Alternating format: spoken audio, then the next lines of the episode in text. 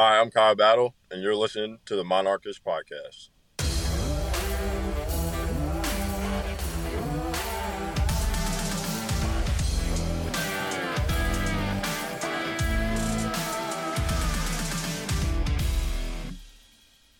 I'm Aaron. And I'm Mike. And you're listening to the Monarchist Podcast. Today, we welcome Rick French, Senior Associate AD, Facilities and Operations, to the show. Rick oversaw the demolition of Foreman Field at SB Ballard Stadium and the construction of Kornblau Field at SB Ballard Stadium. We're stoked about the upcoming baseball season and the renovations that are on the way for the Bud, and we know that Monarch Nation is too. Rick, welcome to the best and only ODU podcast. Appreciate it, fellas. This is uh, it's a great honor. I'm a I'm a big fan. I actually uh, got to review and listen to some podcasts just uh, just a little bit ago to make sure uh, I got my A game. So I appreciate it. Yeah, well, we really do appreciate you joining us today, uh, Rick. What we know, we got to talk a little bit at the baseball banquet about how you got to Old Dominion and what you're doing. So why don't you tell our listeners your story of how you got to Old Dominion?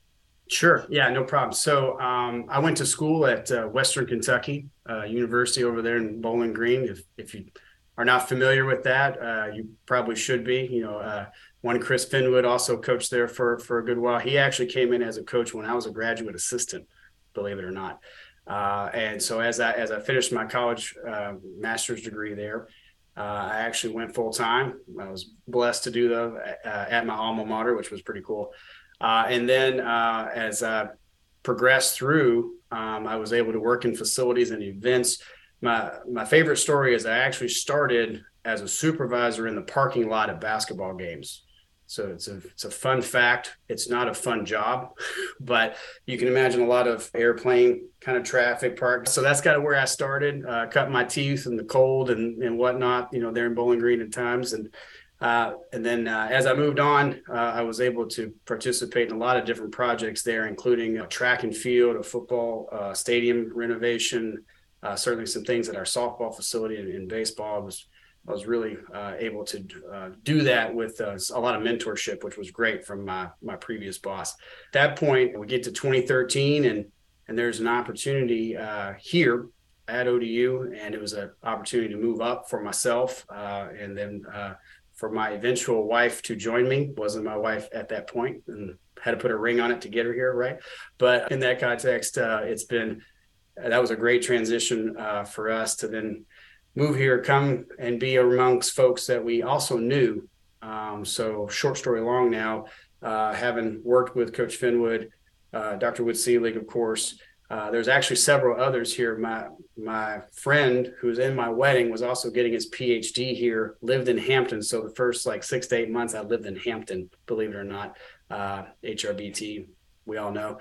I traveled that every morning, and um, and so it was a it was a cool little cool little homecoming, so to speak. And uh, I had some some good support here. So uh, that was when I came here as the associate athletic director uh, but was able to tackle a bunch of facilities and event uh, operations jobs right out of the gate. So it was pretty much like, here you go, buddy. And that's drink from a fire hose. That's how I prefer to do it anyway, really. So, but that's kind of my story in a nutshell. Well, talking about drinking from a fire hose, that must have been crazy. We're talking about football stadium. Yeah. That happened in such a short period of time. Before we jump into the baseball stuff, is there anything interesting about that whole process that Monarch Nation might not know about that you could share? Yeah, sure. Uh, there's a lot of fun. There's a lot of gray hairs in my beard that specifically came from that project. Uh, no, it was it was it was very fast. Uh, a lot of things that people don't know is we actually did um, a lot of underground utility work actually the summer prior. Uh, so one of the one of the fun things we got to do is you know do the celebratory shut off of the lights, right? That last game, that was really cool, really good effect. Luckily, we had a lot of utilities and things ran and, and we're ready to go so that we could demolition the next day. What people didn't see when they left was that my staff and I came back the next day. We actually stayed that night, but then came back again. We literally had to get everything that we needed to not get demoed out of the stadium out. And we had a finite amount of time so that they could really start that process on the east and the west side. So I'm I'm pulling stuff out that we've been storing in there for years because a football stadium is a big space that is just traditional for throwing whatever you can in there and, and kind of holding on to it. That was an interesting um, interesting time at that moment. Uh, I didn't sleep, obviously, but one, one thing that was really special to me about Foreman Field, obviously in that in that field, was the history. Uh, so there's a lot of efforts put in to really hold on to that history and uh, a lot of effort uh, that I noticed. You know, people were being careful with even the bricks. Right, those bricks were so commemorative, whether you you know knew that or not. And it was it was it was really awesome uh, to to watch people just kind of watch the process because they'd either played there, they've been part of an oyster bowl, something, and they were tied to it. So um, really, again, short story long, but that was a couple things behind the scenes that people saw or didn't see, and uh, I was never so happy to uh, get started on the process, but also watch a piece of history be recognized, which was really cool. I thought that was really neat. What's the most interesting item you guys found when you were pulling the, everything out of the stadium? That's a great question. Well, obviously, again, the bricks. Everyone really loved the bricks. What was interesting to me was uh, the the actual old brick logo, right? The logo that was made out of brick that was, and there was a lot of effort to try and obviously mimic that, but maintain that. Um, so that was a really kind of cool piece to to kind of see and watch and kind of come down and, and whatnot. Obviously, you know, at some point every brick goes.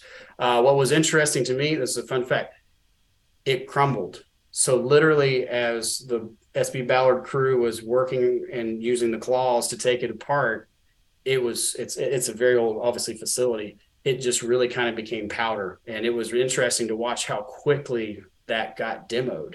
Uh, you know, usually it takes, I would say, a little bit more effort. Not that it wasn't a, a yeoman's effort to get it done, but that was interesting to see that happen. I don't have any cool stories like we found like something cool in the ground or anything like that. You know, that's that's that's for somebody else's story. I didn't want that because we didn't have time. we had no time for that to happen whatsoever. It was really interesting to watch the east and the west side uh, come down. And I will say that I did share that with my family uh, on the game day building. So the Atlanta Bay Football Complex, we were watching a little bit from there, and I got to share that uh, a little bit with my with with my wife at that point and say, you don't get to see this every day. This is this is a really cool uh, kind of piece of history that we get to see, uh, piece of you know piece of history nostalgia going up. And then I'm very sorry in advance because you're not going to see me a lot, and I'm going to lose a lot of sleep. Please forgive me now. So there you go. So that was that was SB Ballard in a nutshell. But it was, man, what a great project uh, and a great facility to go up in record time. Um, may never happen again, right? It was it was really cool. So, in your role at Old Dominion, one of the things I find interesting is all of the manpower it takes to get the facilities ready and to run a game, whether it's football, soccer, whatever. So I'd love for you to educate us on what kind of like the day to day to get the stadium, the fields ready for play.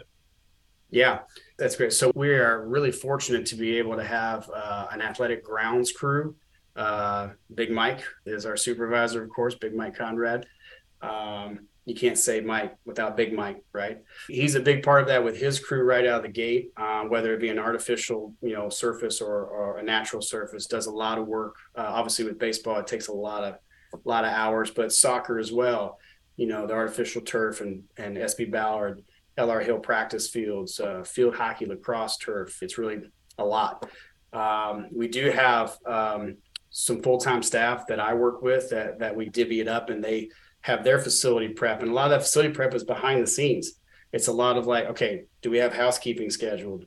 Do we have the people working in marketing are they good? Do we have pa announcers? Is a scoreboard working? Have we tested stuff? It's all the little things that people don't want to see go wrong in the game but that is, is important obviously to us to get ahead of but that is a good part of the fan experience as well because people notice right when the, the board goes down or whatever it may be especially if you ever saw our old baseball scoreboard right? Every time that hamster got tired in that wheel that board kind of had some issues, especially in the fifth inning, right? We all know it, we can admit it. Uh, but then the new board and whatnot, those are things that obviously we check and want to want to make that obviously part of the fan experience. Uh, the other thing we do is we obviously partner with our facilities management group on campus. So there's a lot of things that go, you know, the plumbers, the electricians, all the things that make it. Football is its own kind of country amongst itself when you host an event. Uh, we partner also with Oakview Group, formerly Spectra Venue Management that group is over a hundred right you're you're a game you got ushers you got parking right the tailgating is phenomenal you know, all the sheriff's officers, police, like we all coordinate together to make that work as a group. It's a lot of moving pieces. Uh, and so with that group plus us, uh, which is really three full-time staff, um, not counting the grounds crew, um, that kind of coordinate that, including the visiting teams and things like that. So it's a lot of it's a lot of communication in advance. If you do that part, usually you're okay. At least you have some semblance of an idea of what's coming at you. Uh, and again, it's all the things that people don't see and maybe don't want to see. Some of the things are also in advance of a, of a season. Some things are, for instance, if you're putting in the new SBC logo that we had to put into SB Ballard Stadium, just as an example, you got to get months and months and months ahead of that. If you don't, you won't get it in time, or it's going to interfere with a camp, or, or there's certain obviously prime times where you want to get stuff like that done, uh, and and things like that are are kind of what we do uh, from the facilities. And then the event prep side kind of ties in with the facility side. I will say this we have a great sport management program here. I'm going to give a little bit of shout out to them because we also try to tie into them as well as other programs on campus. And we have what are called student ambassadors. That's what we I like to call them event ambassadors as opposed to just student workers because they're the people a lot of times that'll meet you at the gate. They'll be the ones ushering a lot of things outside of football and basketball. And that type of group is really important to prep and then they learn. And then hopefully they go on and take that to a full-time job right? Which is really cool to watch that at at the end of the day. But they're also an integral part of what we do. So prepping them and orienting them is also really important to us so that everyone has a good experience and then they can learn from that so it's, it's, there's a lot of moving pieces you know we're the behind the scenes but also in front of so we try to do a lot of that and make it a good experience because we don't want to obviously negatively impact our fans. So uh, that's a really long answer again, but there, that's what we do.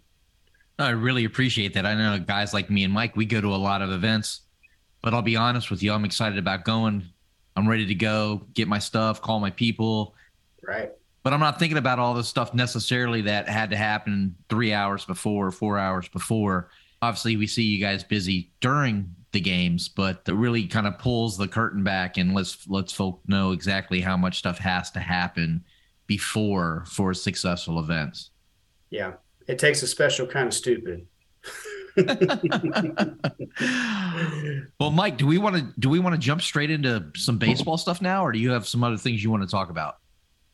I think it's time. All right, let's do it, man. Get us started. All right. So, obviously, the experience with the baseball tournament where we weren't able to host kind of kicked off this whole bud renovation process. Right. Obviously, we started with the study and the design. Can you take us through the whole process? Tell us where we are right now and what's left. Sure. Yeah. No. No problem. It's uh, it's it's really a fun process uh, when you get to kind of go from start to finish. So a feasibility study obviously is where we started. We had uh, different groups we considered, and you know we end up with Moseley uh, Moseley Populous, right? And Populous is obviously a big name. You can see it right here on the backdrop, right on my right on my screen. Thought that was fitting, right? As we go through the study, it's it's really an exercise in what's going to make it fan friendly, but also what's going to help us drive revenue as well, create a good experience for the student athletes, which is exactly where you start. If you don't start there, we got problems, which also then again bleeds into fan support, et cetera, et cetera. Um, so we had that feasibility study to also give us some costs, right? What do we think it's going to cost, especially in this market right now? Because this market is, as we know, very challenging, very competitive, and the cost of materials has been up for a long time. It's affected every renovation. And this is, you know, a $20 million project, right? So we went through that exercise, see what we could see. And obviously we landed on that number, some cost ramifications when it comes to that based on that study. So then we could take that knowledge, obviously, to our donors, fans, and say, hey, here's what it is. Here's what we think it's going to be. You know, it's not perfect. A study is never perfect. You have to take the bits and pieces and take it to the fan base and say, here's what we got. Now, the other part to that, when you do a study, at least you have a roadmap then when you do the actual design, because the study can be the design or the study can be just a template for the design, because you got to remember the design's done way ahead of time. And design may also be dictated by different things that change in the area or different things that change with code all the little things that no, none of us think of that don't know, and that's what the architects and engineers are hired for. So that that was again fun to get a lot of feedback from a lot of our internal groups, especially and certainly our foundation. Dr. Selig Wood was obviously critical in his vision with that, and Chris Finwood, right? You need coach to tell you what he needs. And then certainly John Valans. Big shout out to John Valans for that because he's been very involved from start to finish, uh, and, and that's that's been a lot of fun. So fast forward now, we we move with the timeline to take the architect and engineering firm that's been hired outright for the design. And now we move forward into the formal design that then has to go up through all the applicable parties, right? This is what no one sees. You go up to Richmond, you go through uh, the departments to get through, you get the reviews, they send you feedback, you have to send it back if there's comments, things like that. There's all these things that no, again, no one sees, which no one needs to see. But as we go through the design phase, um, that leads us on a timetable where we want to be able to break ground so that we can open up that stadium. So usually you want to say it takes a year to design, a year to build, right? Hopefully you can shorten the design time frame and then take maybe a year to build. So where we are with that is we're in design phases. Uh, again, Moseley Populous is the awarded companies that are helping us with this, uh, same that did the study. And we're actually have a meeting tomorrow, believe it or not. So as we move forward, we're going to integrate those user groups again, those end users, and then we're going to be able to plug those back in and make sure we're all on the same page and, and tweak this, that, or the other. Put the design to those folks in Richmond so that they can give us that applicable feedback. Put the design out, and that's where you hire the general contractor. And usually, a general contractor, when you go out to bid, is low bid, right? It's whoever's the lowest bidder, whoever's the lowest, most effective bidder that can do the project, checks and balances there. You award, and then you put a shovel in the ground and you get going with their means and methods. So the fun part about it is no matter what you do with this particular ballpark, it's going to be a great experience. We feel like for our fans, you know, you see a little bit behind us, which obviously is the study rendering, but chairback seats, a club behind home plate, which we, we're really excited about. Really, everything behind home plate is new, right? So everything from the press box, which is critical, obviously, to help us host as well, coaches' offices, a club level, behind the plate, player locker room, which obviously is important, and and then some other amenities, right? Whether it be the chair backs, bleacher backs, some version of that. We'll get into those costs and those ramifications the cool thing for me is everything between Rally Alley and the baseball hitting facility. You're, you're really impacting that in some way, but we're being cost effective in the fact that we're keeping some of the bones so that we can really make our dollars spread the best we can. And again, I'm not the money guy. I just spend the money guy's money right? That's my private finance, our chief of staff. It's, it's always better to be the guy who spends yeah. the money, not the guy who has to raise it or manage it. You know, no doubt, no doubt. Our chief of staff is probably like, no, man, no, don't do, don't do that to me. But, uh, but it is, it is important to spend them wisely because we want to spread it across as much as possible. The one thing that I'll add as well, we have to be broadcast ready. We have to be able to utilize our press box, utilize those filming locations to be able to host. And so when when you have those things, you're ready to go, but you got to build them in, right? And there's a lot of infrastructure and things that people don't see. There's also going to be a pitch clock. Pitch clock is coming, so you got to go ahead and prepare for that, right? Logos, like all the different graphics, all those things tie into it. So the cool thing is, as you go along this timeline, you engage different parties, you engage different subcontractors, and then you put it all together and then you want to get that shovel in the ground and then be able to go as early as possible. Again, leaving about a year to build or, or less. We might get lucky and go less, but construction, right? Weather contingent, you never know.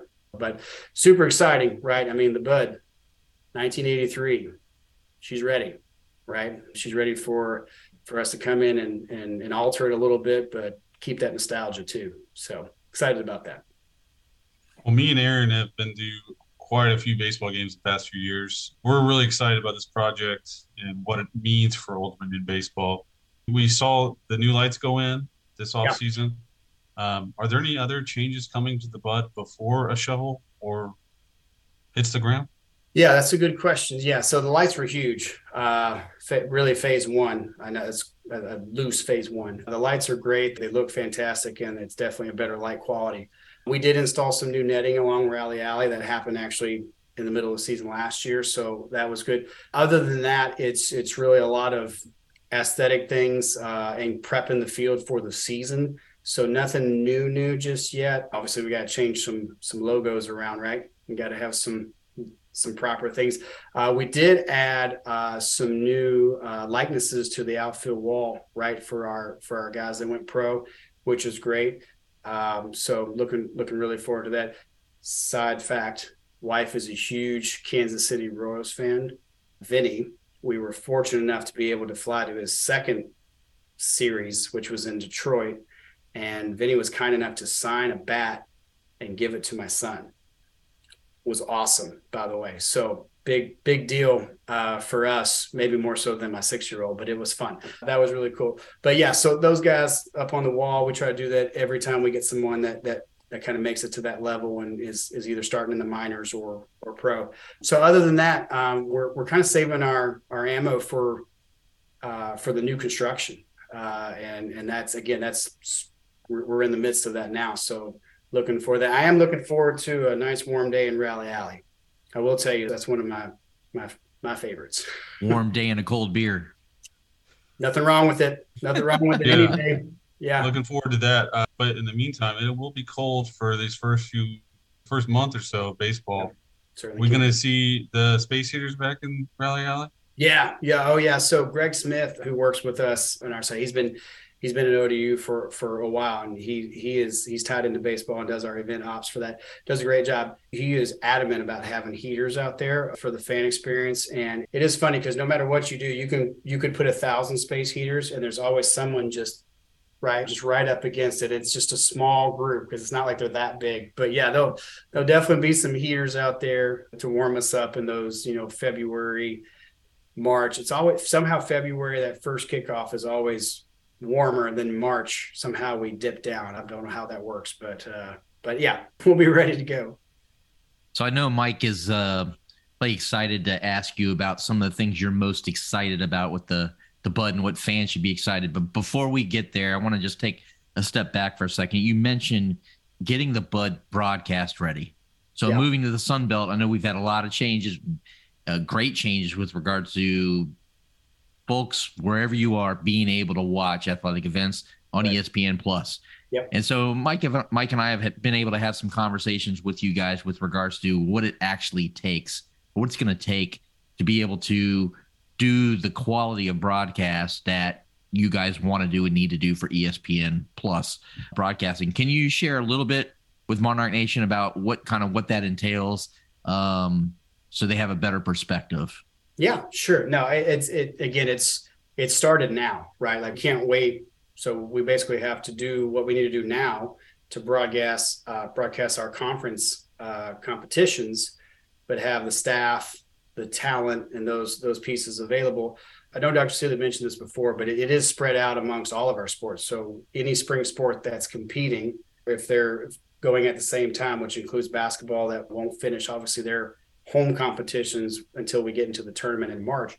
Tennis is one we just broadcast that.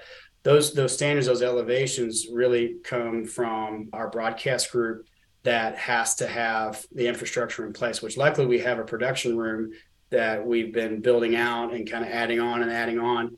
And they've done that at a great clip. And now for baseball, uh, those angles that you need when it when it moves now to that level of broadcast are, you know, again, those four angles, right? You've got that center field, you've got that third base, that low third, home plate, uh, high first. And so we'll, we'll be able to provide those. Uh, now, from a construction standpoint, you then translate that into actual construction. What does that look like? Where is that infrastructure? Where do you not demo so you don't take out that infrastructure is actually really important because that's a lot of fiber connectivity that people take for granted. That stuff's expensive, right? So we want to salvage what we can when the new press box comes along, that's going to be one probably the most pivotal areas between media replay, because baseball replay is here, right? Yep. 2023, this is happening. So we will have a DV Sports system that's being provided by the Sun Belt Conference as part of our partnership. We will have in the current bud replay. So we've got a position for that. Our press box, as we have it now, obviously the accommodations are cramped at best. But uh, as we design out that new press box, which we started in the study, you've got those bits and pieces ready to go and infrastructure included. Then you get to do kind of fun stuff like, all right, here's your two radios. Where's your radio go? Where would the talent go? And those things we started in the study so that we could be ready. And to be fair, going back to the regional in South Carolina, to be perfectly honest, I'm taking notes, right? I was very fortunate to be able to go. It's been ready for a long time to be broadcast ready, right? Because they've just they've hosted regional. They they, they were back to back College World Series champions. So that was kind of fun to take some notes. Doesn't necessarily have to be on that scale per se. That's a big a big piece of what would make us broadcast ready. But that production room, which is actually housed in the Jim Jarrett Athletic Administration Building, is is also a big piece of that because that's that's kind of the brains that's the hub. So new cameras new infrastructure new uh, camera operators make sure we're ready. And then the talent radio and obviously the broadcast talent has to be separate. So you're going to have that uh, that we'll experience this season with our conference competitions again carrying that forward into the future. So we'll be ready to go. And then that translates into showing uh, the ncaa ESPN that you're ready to go for a regional and go from there, right? Regional and super regional. So that, that part's exciting for me because, you know, we're all about obviously the content and the broadcasting out. And though I'm not the camera person or the producer, we like to think we're pretty integral in putting the pieces together, right? All right. So uh, Aaron mentioned it. I, would love to hear more about the fan amenities you are expecting them to most appreciate in this new stadium. The things with the fans that I'm really excited about is being able to offer a comfortable seat. right at the end of the day, we started that probably a while ago. If you take the SB Ballard experience and you think about what it was and how we were able to add chairback seats, bleacher backs, right? Just more comfortable seats. You know, you, you had more space. So we're really excited about being able to offer that at a baseball game, which quite frankly, you don't know when it ends, right? That's not saying in a bad way, but a baseball game could be two hours and 15 minutes. It could be three. It could be four. it could be however long it needs to go. So I'm really excited about comfortable seats, chair backs. I'm really excited about the comfort, but also the ability to close in those wedges that exist, right? And that also comes for our student athletes. So that kind of helps with the sun, which I think is really fun and being able to elevate that. Uh, the other amenities so I'm really excited about the club level that we're proposing. However, it ends up uh, expanding and, and then contracting, however that ends up being in the end, not just a revenue opportunity, but an opportunity for folks that really want to get in there and really experience that almost season long because that you know it'd be climate controlled. Really excited about that component so that we can offer that that amenity. Again, I go back to the broadcast. I want to be able to still offer quality broadcast and our angles will change and they'll be a little probably a little bit better right? We'll have better infrastructure better things to, to offer from that better angles. And then player clubhouse player amenities huge. People people discount a mud room in baseball. I promise you, that is one of the most used places on the planet in a baseball stadium. That's coming from an old baseball player. It's really cool to have those types of, of amenities. Again, however they end up forming and, and fashioning themselves within the, the, the final design.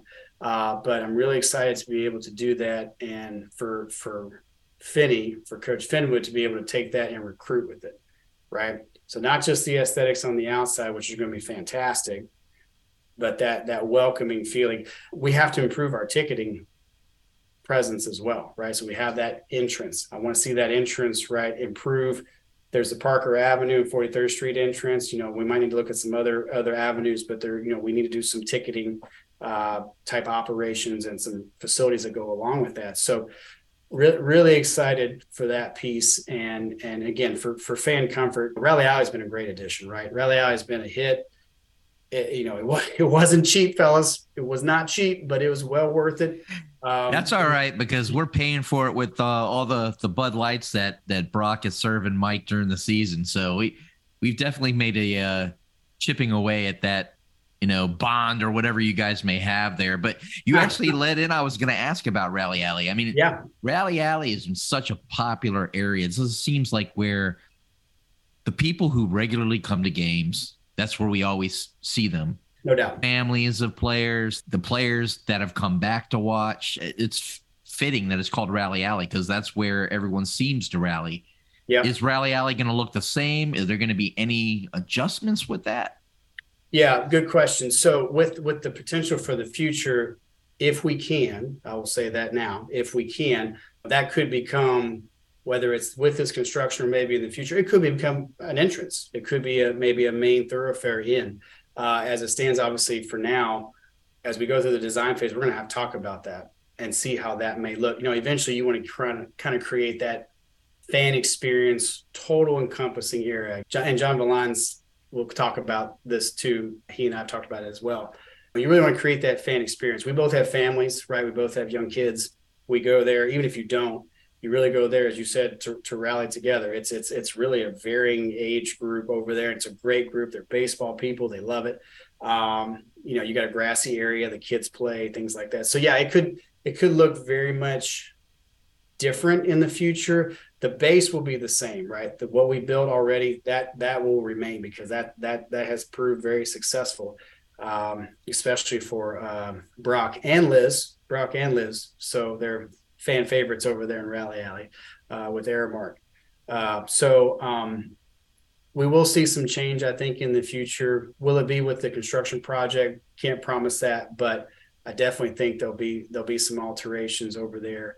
Uh, and and ultimately, too, I'll tell you this: uh, we would obviously like at some point to uh, open that area up even further, and maybe we, we can move that visiting bullpen even outside and create some opportunities there again, we want I want to focus and we want to focus on fan fan amenities, you know, the the home locker room, press box, those things that are inside the confines just for now, and then see where our dollars can stretch from there. Because, uh, but Rally Alley is a hit.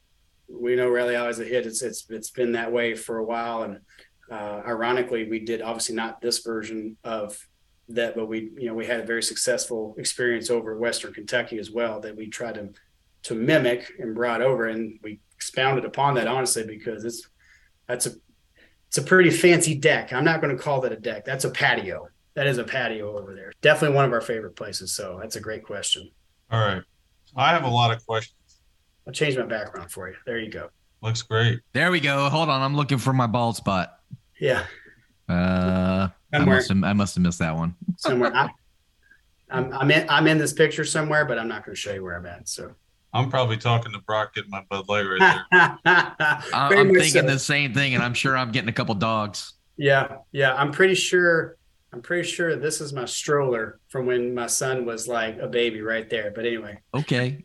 And I think I see Coach Chow in the back with the ball cap on. Yeah, could be. that table. Yeah. Yeah. There you go. There you go. Popular place.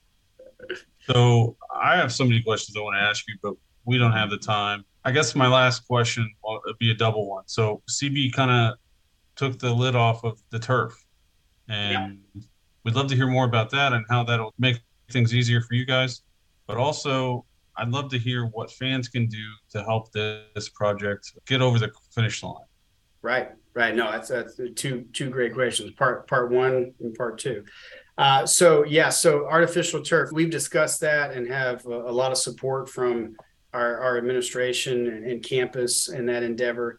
And again, that's kind of where things are moving, right? Um, and it's not just a maintenance thing; it's a playability thing. Especially if you have weather, a lot of times you can rebound from an artificial turf just a lot quicker. It's just the nature of the beast. We are actively looking at that. We, we're looking at it from a consideration of prior to construction or post.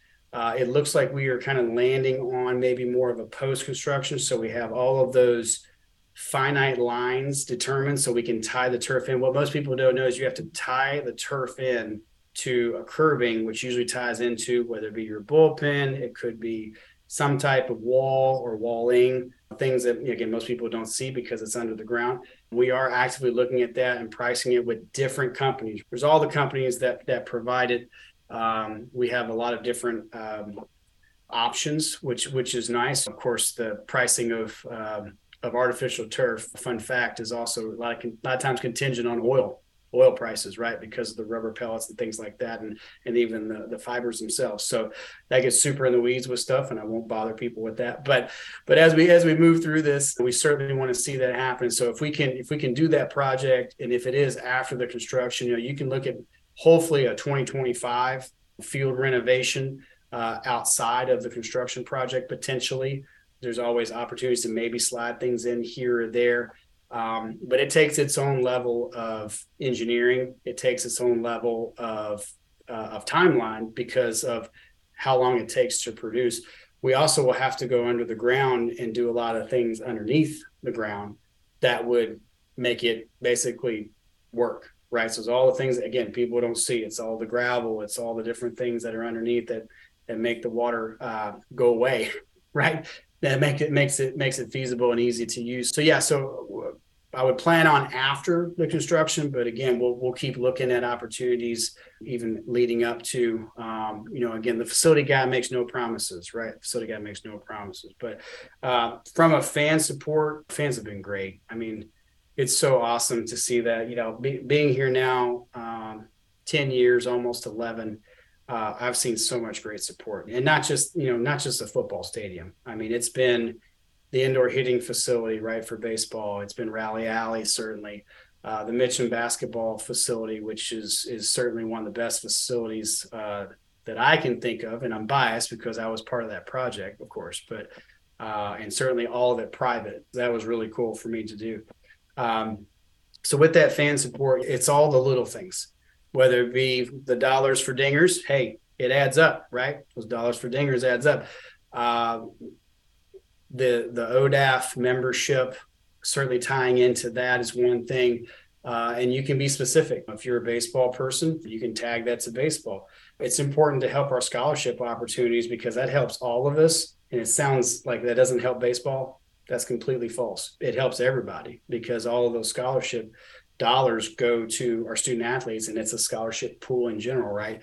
As far as the baseball project in general to help us get over kind of that hump, that line, uh, the specificity of what John is sending out with the ODAF to tie into this renovation. Uh, it, it's all on the website, right? You can go to the website, go to the ODAF website. It's on ODU Sports. You can tie it all in, uh, and certainly, uh, if there's any questions, I always tell people if there's any questions, just give them a call. Shoot them a call. They'll be happy to talk you through it, what your dollars are going to, and it doesn't really matter the amount. Five bucks, 15, 25, it sounds small. It all adds up you can do a crowdfunding campaign in about two seconds. All of a sudden, those five bucks really, really add up, and that's something that's that's really important uh, to to all of us. But those that want to see this renovation, I think that's that's a great way to look at it. And I'll, I'll say the other thing too. You know, advocate for it if you're really passionate about it. Whether you're in Chesapeake, Suffolk, Virginia Beach, ODU, if you're a fan, if you want to bring your family and you're tied into it, advocate for it. Tell others, say, hey, come on, we're ready. We'll take whatever you can give, and then please support it and support and support the guys, right? Support the support the student athletes because I mean that's why we're here. That's why most people obviously tied into it. They've got a memory of a player, right? We certainly have a memory with our family of of, of a bunch of different uh, student athletes since we've been here, uh, and they're a great group, which which comes from Coach Finwood. That's 100% where it starts is that leadership uh, but uh, they're a great group. And if there's any other any other questions uh, when we start construction, if if you if you want a tour, you know, call me.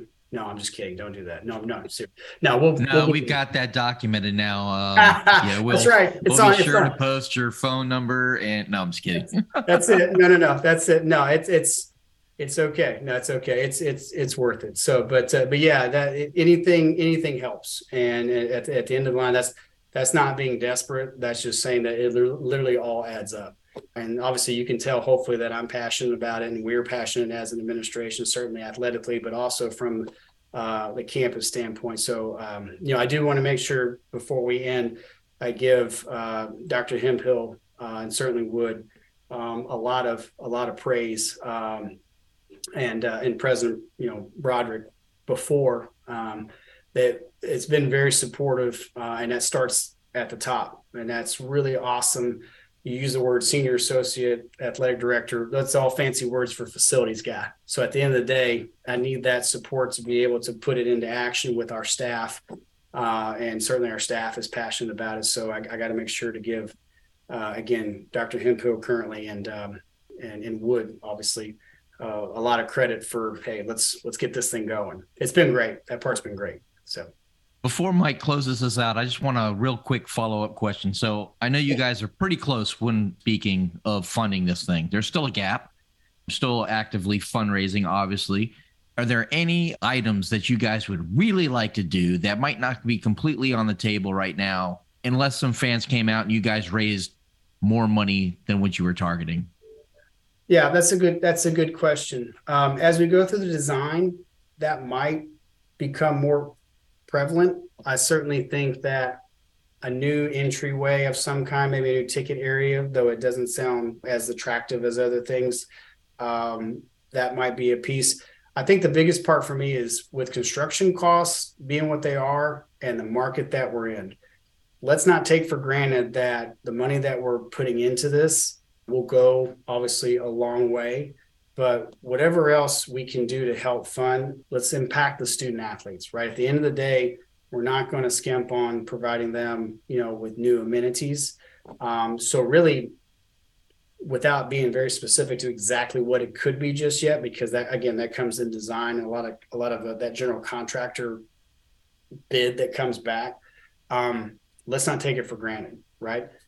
Why does it have to be 20? Let's make it 21 why does it have to be 21? Let's make it 22. Why does that have to be whatever the number may be? So um, to, to answer your question, I, I think to to really kind of hit it home, no pun intended, um, we would we would want to just kind of keep going. Uh, and, and if there's something, I'll say this too: if there's something specific that someone out there really wants to get their hands wrapped around, that's where our foundation comes into play in our ODAF because you, you may want to you know, you may want to sponsor a locker. You may put your whatever that may be. Sounds small, but it it it, it would be critical. Uh, and I think that money could go a long way to help with offsetting a cost on something else, right?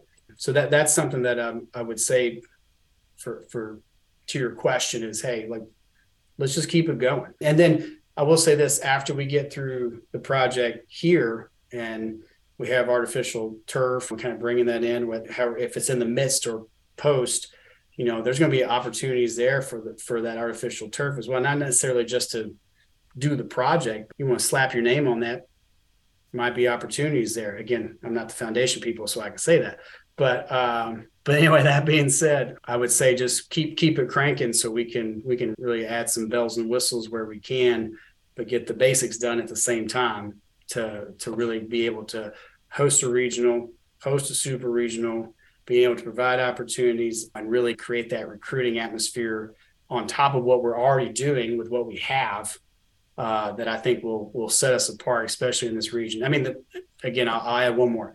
The recruiting's proven; they've been doing it with what they have. What can we do with a renovated stadium. You could only fathom what that could be, and that's that's exciting for me too to be able to hopefully provide that or help provide that. So we really appreciate you sharing your insight and educating us on this whole process and your job. We can't wait to see this project move forward. We're so excited. Thank you again for joining us and go Monarchs. Go Monarchs. Go Monarchs.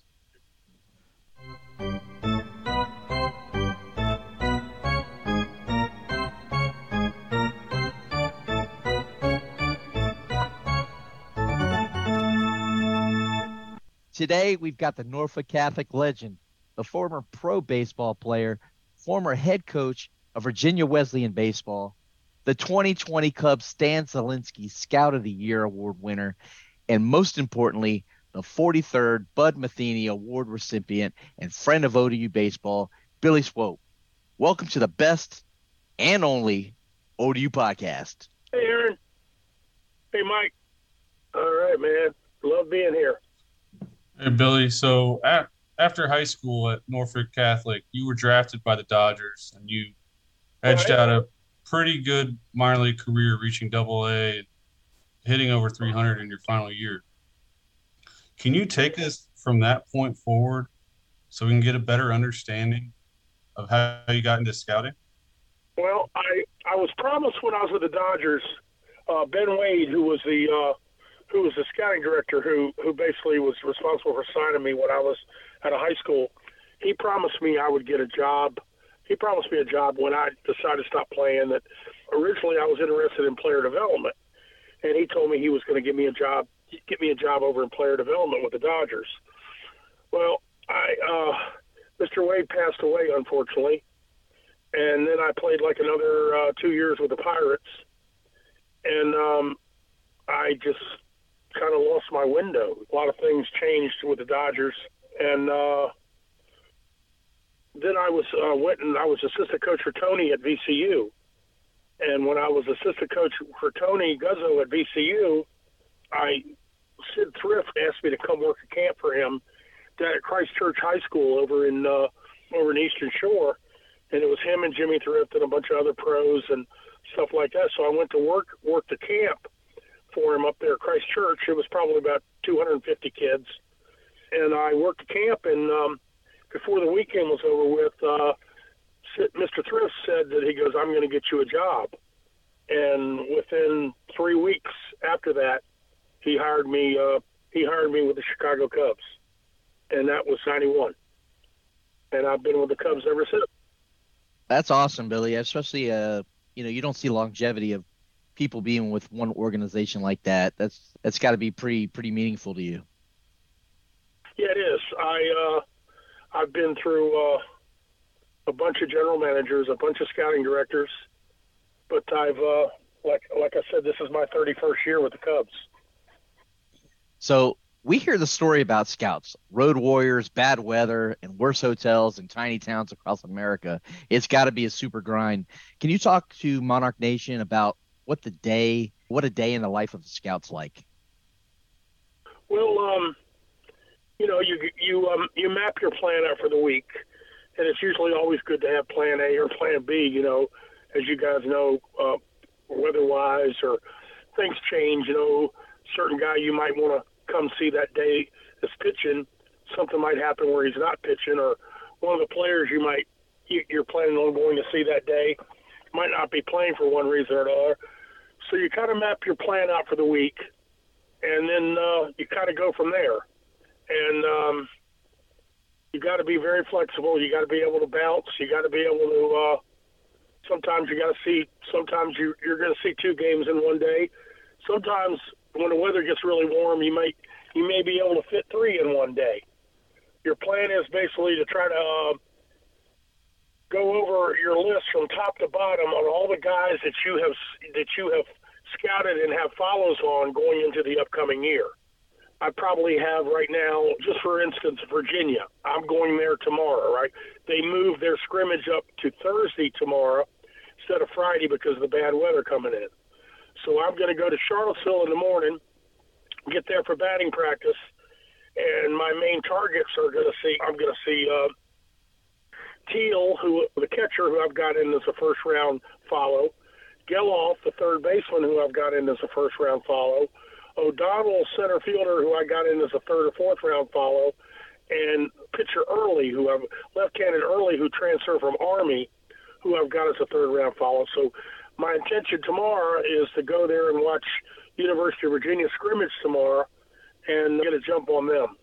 My wife teaches at ODU, and I'm around here. They're, they're, I'm able to get in there. I'm able to get in there and see a lot of BP and see a lot of things on slow days so I have a pretty good feeling feeling for uh, the guys that I'm really interested in as far as the ODU program. So, what guys on the, the current roster are you seeing have a bright future in professional baseball? I really like the first baseman. Our scout in Florida had him in as a junior college player last year. However, um, I think he's much improved in my conversations with our scout in Florida about what how much better Hunter has become. You know what I mean? And uh, so uh, he's obviously on my radar screen. Um, you know, I had I had Wheeler in for the draft last year, the center fielder. So I'm look, looking for big things out of him. Kenny Levari, uh, we had him in when he was in high school. I've watched Kenny I've watched Kenny quite a bit, and uh, I like Kenny. They've got um, a, a senior kid that transferred in that is the son of Rob Grimes, who played for us when we were at VCU, who who uh, looks to be poss- a possible uh, senior sign type of guy. And uh, they have uh, they have some pitcher. They have uh, two or three left-handed pitchers and a right-handed pitcher named Cole that transferred for Kentucky that I got my eye on. Hey Billy, as a quick follow-up, and you were talking about being flexible because of weather schedules, whatever Right. it may be. Generally, when you're going to scout someone, have you talked to the coach or the team ahead of time? So, like in the case you're talking about Oh, yeah. Virginia, Virginia, are they giving you a call to let you know, hey, we've Oh, yeah. moved this up? Well, their baseball ops guy is John Hendry, and uh, if you guys you guys know, uh, Jim Hendry was our general manager and my scouting director when I was with the Cubs. He, he's now he's now assistant general manager to the Yankees. But Jim Hendry, I worked for for ten years with the Cubs. That's his son. But I uh, I have a pretty good relationship with Brian O'Connor because I've signed several Virginia guys, Geyer and who played in the big leagues in Weber and, and several other guys. So I have a good relationship with uh, Brian O'Connor. Actually, Brian O'Connor, the head coach at Virginia, played for Jim Hendry at Creighton when he was a player. It sounds like relationships are a big part of your job. Oh, oh, 100%. So clearly, you and Coach Guzzo and Coach Finwood have a great relationship. Oh, yes. Is there is there a certain attribute Coach Finwood is able to instill in his players that make ODU baseball guys so worthwhile for the Cubs to take a chance on? They're both very good with their players. They're both players, coaches, and you guys know through sports, most of the really good managers and coaches are the ones that are the ones that go extra yards for their players that are known as players coaches. I was fortunate enough to play for Coach Guzzo in high school. He's been like my, a second dad to me since I was 14 years old. And of course, Finney, you know, I shoot, I scouted Finney when he was in high school, and when he went to VMI as a 65 year old guy. Now I'm I'm finding myself I'm scouting guys' sons that I scouted now, and all types of things like that. So it's kind of cool, you know. Now, can you talk to us a little bit about the relationship you have or have developed over time for guys that you signed from Old Dominion that coming through the, the Cubs organization? Well, it's funny because I remember when P.J. Higgins and when all these guys were, and Jared Young and all these guys were freshmen. I mean, a lot of times when they're recruiting these guys, Finney will, as they're recruiting them, Finney will have me meet them, and I'll talk to them, and I'll talk to them before I'll talk to them before they even uh, step foot on Old Dominion's campus. You know what I mean? Where they're getting ready to commit or whatever, and it's that's kind of been a neat type of thing. And you know, Finney has me come over there to camps and has me come over there to to to sometimes when they meet guys or whatever. And like Vinny Pasquantino, I had Vinny I had Vinny in when he went to James River High School. I I uh, I I was. Uh, I was recruiting him because Carl Nonamaker, who was then the assistant coach, had committed Vinny to come to Old Dominion. And of course, I had a strong relationship with James River High School anyway because my son, who's a scout with the Cubs now, my son played uh, on JV as an eighth grader before he went to Benedictine at James River. We lived right over there at the James River section in Richmond. As you guys can see, it all it all kind of comes together. You know, it all it's all kind of one big, you know, you know, not not just a name drop, but it's all kind of just one big thing where you eventually, you know, you get to know these kids and you get to know and you get to watch them. And and I remember, uh, you know, Matt Quatraro when I was a scout. When Tony first took over at Old Dominion, Matt was an outfielder, first baseman, catcher, and I got to know Matt when he was playing for Tony.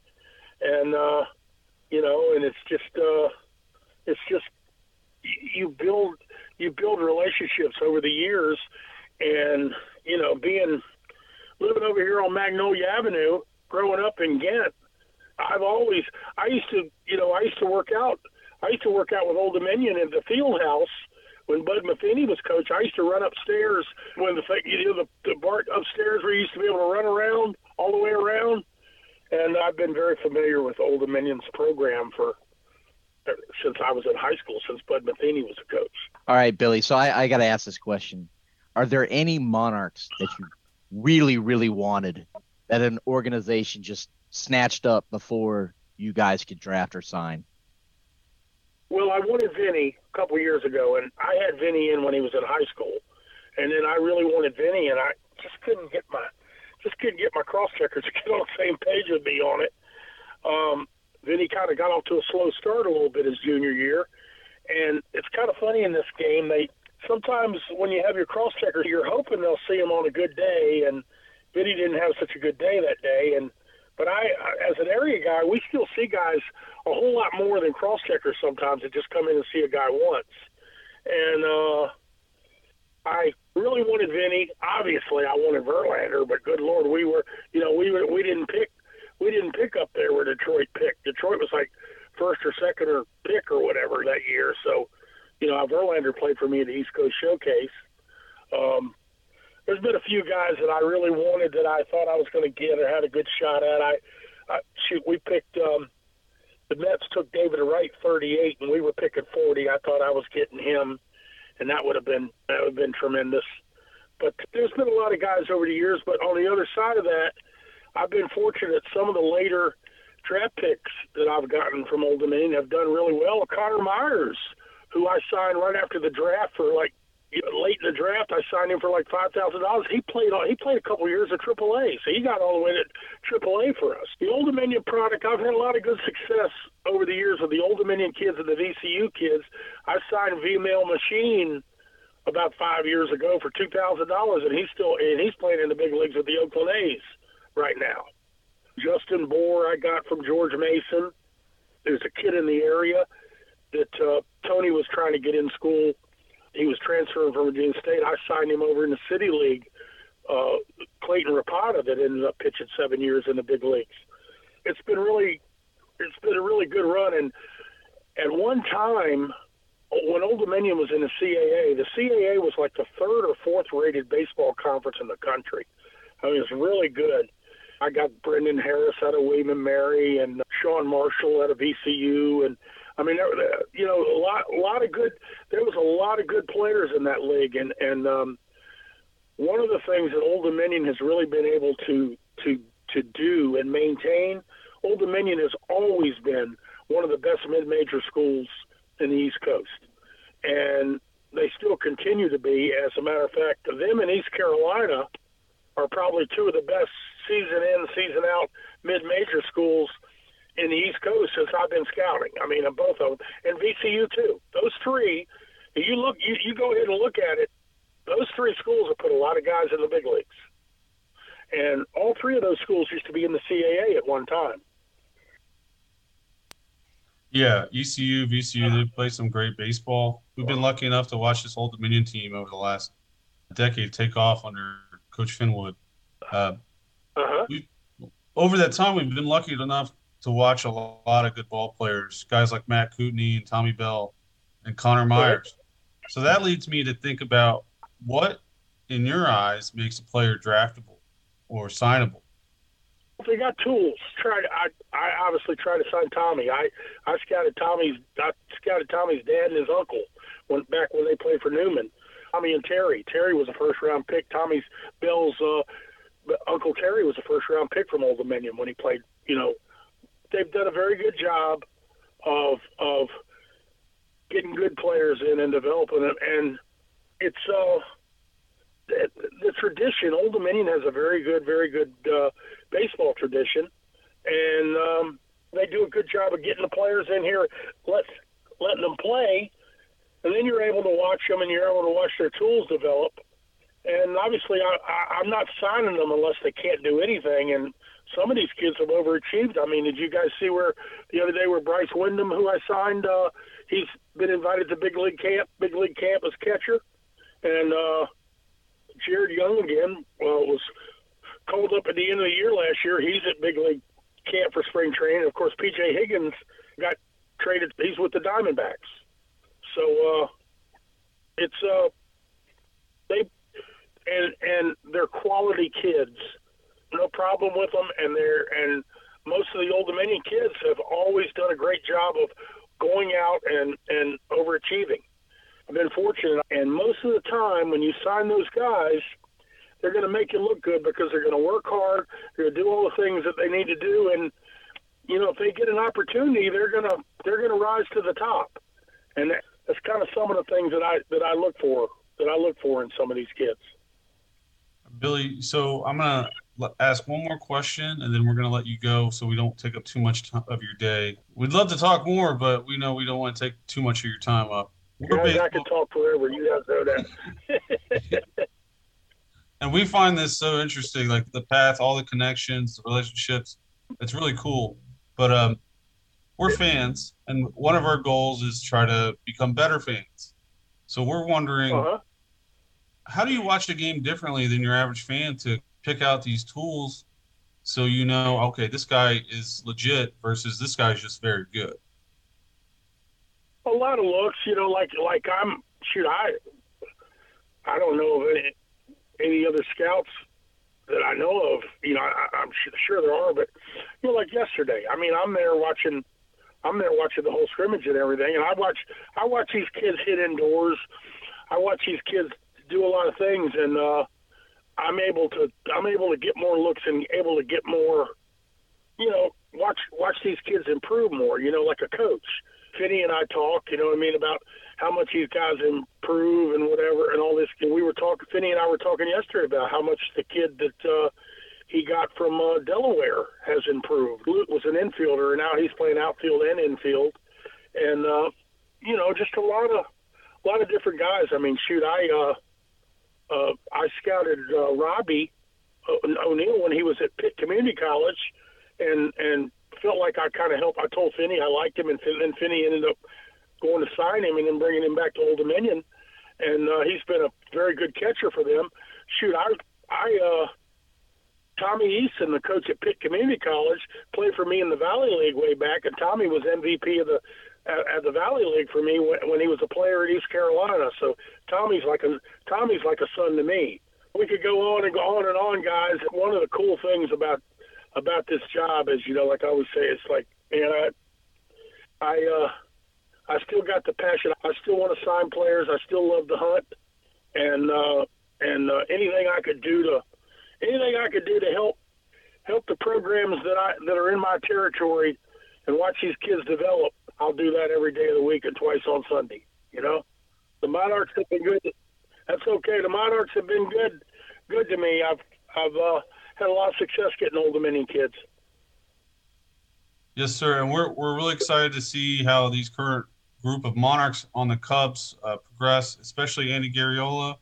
We're really Oh, yeah. excited to see his progression with the Cubs.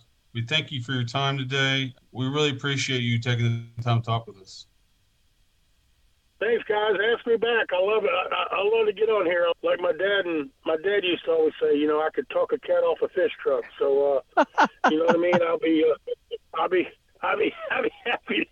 I'll be happy to bore you guys, bore you guys to death. You know. No, Billy, we'll definitely have you on, and hopefully in the next few weeks, maybe we'll get a chance to see you out at the Bud.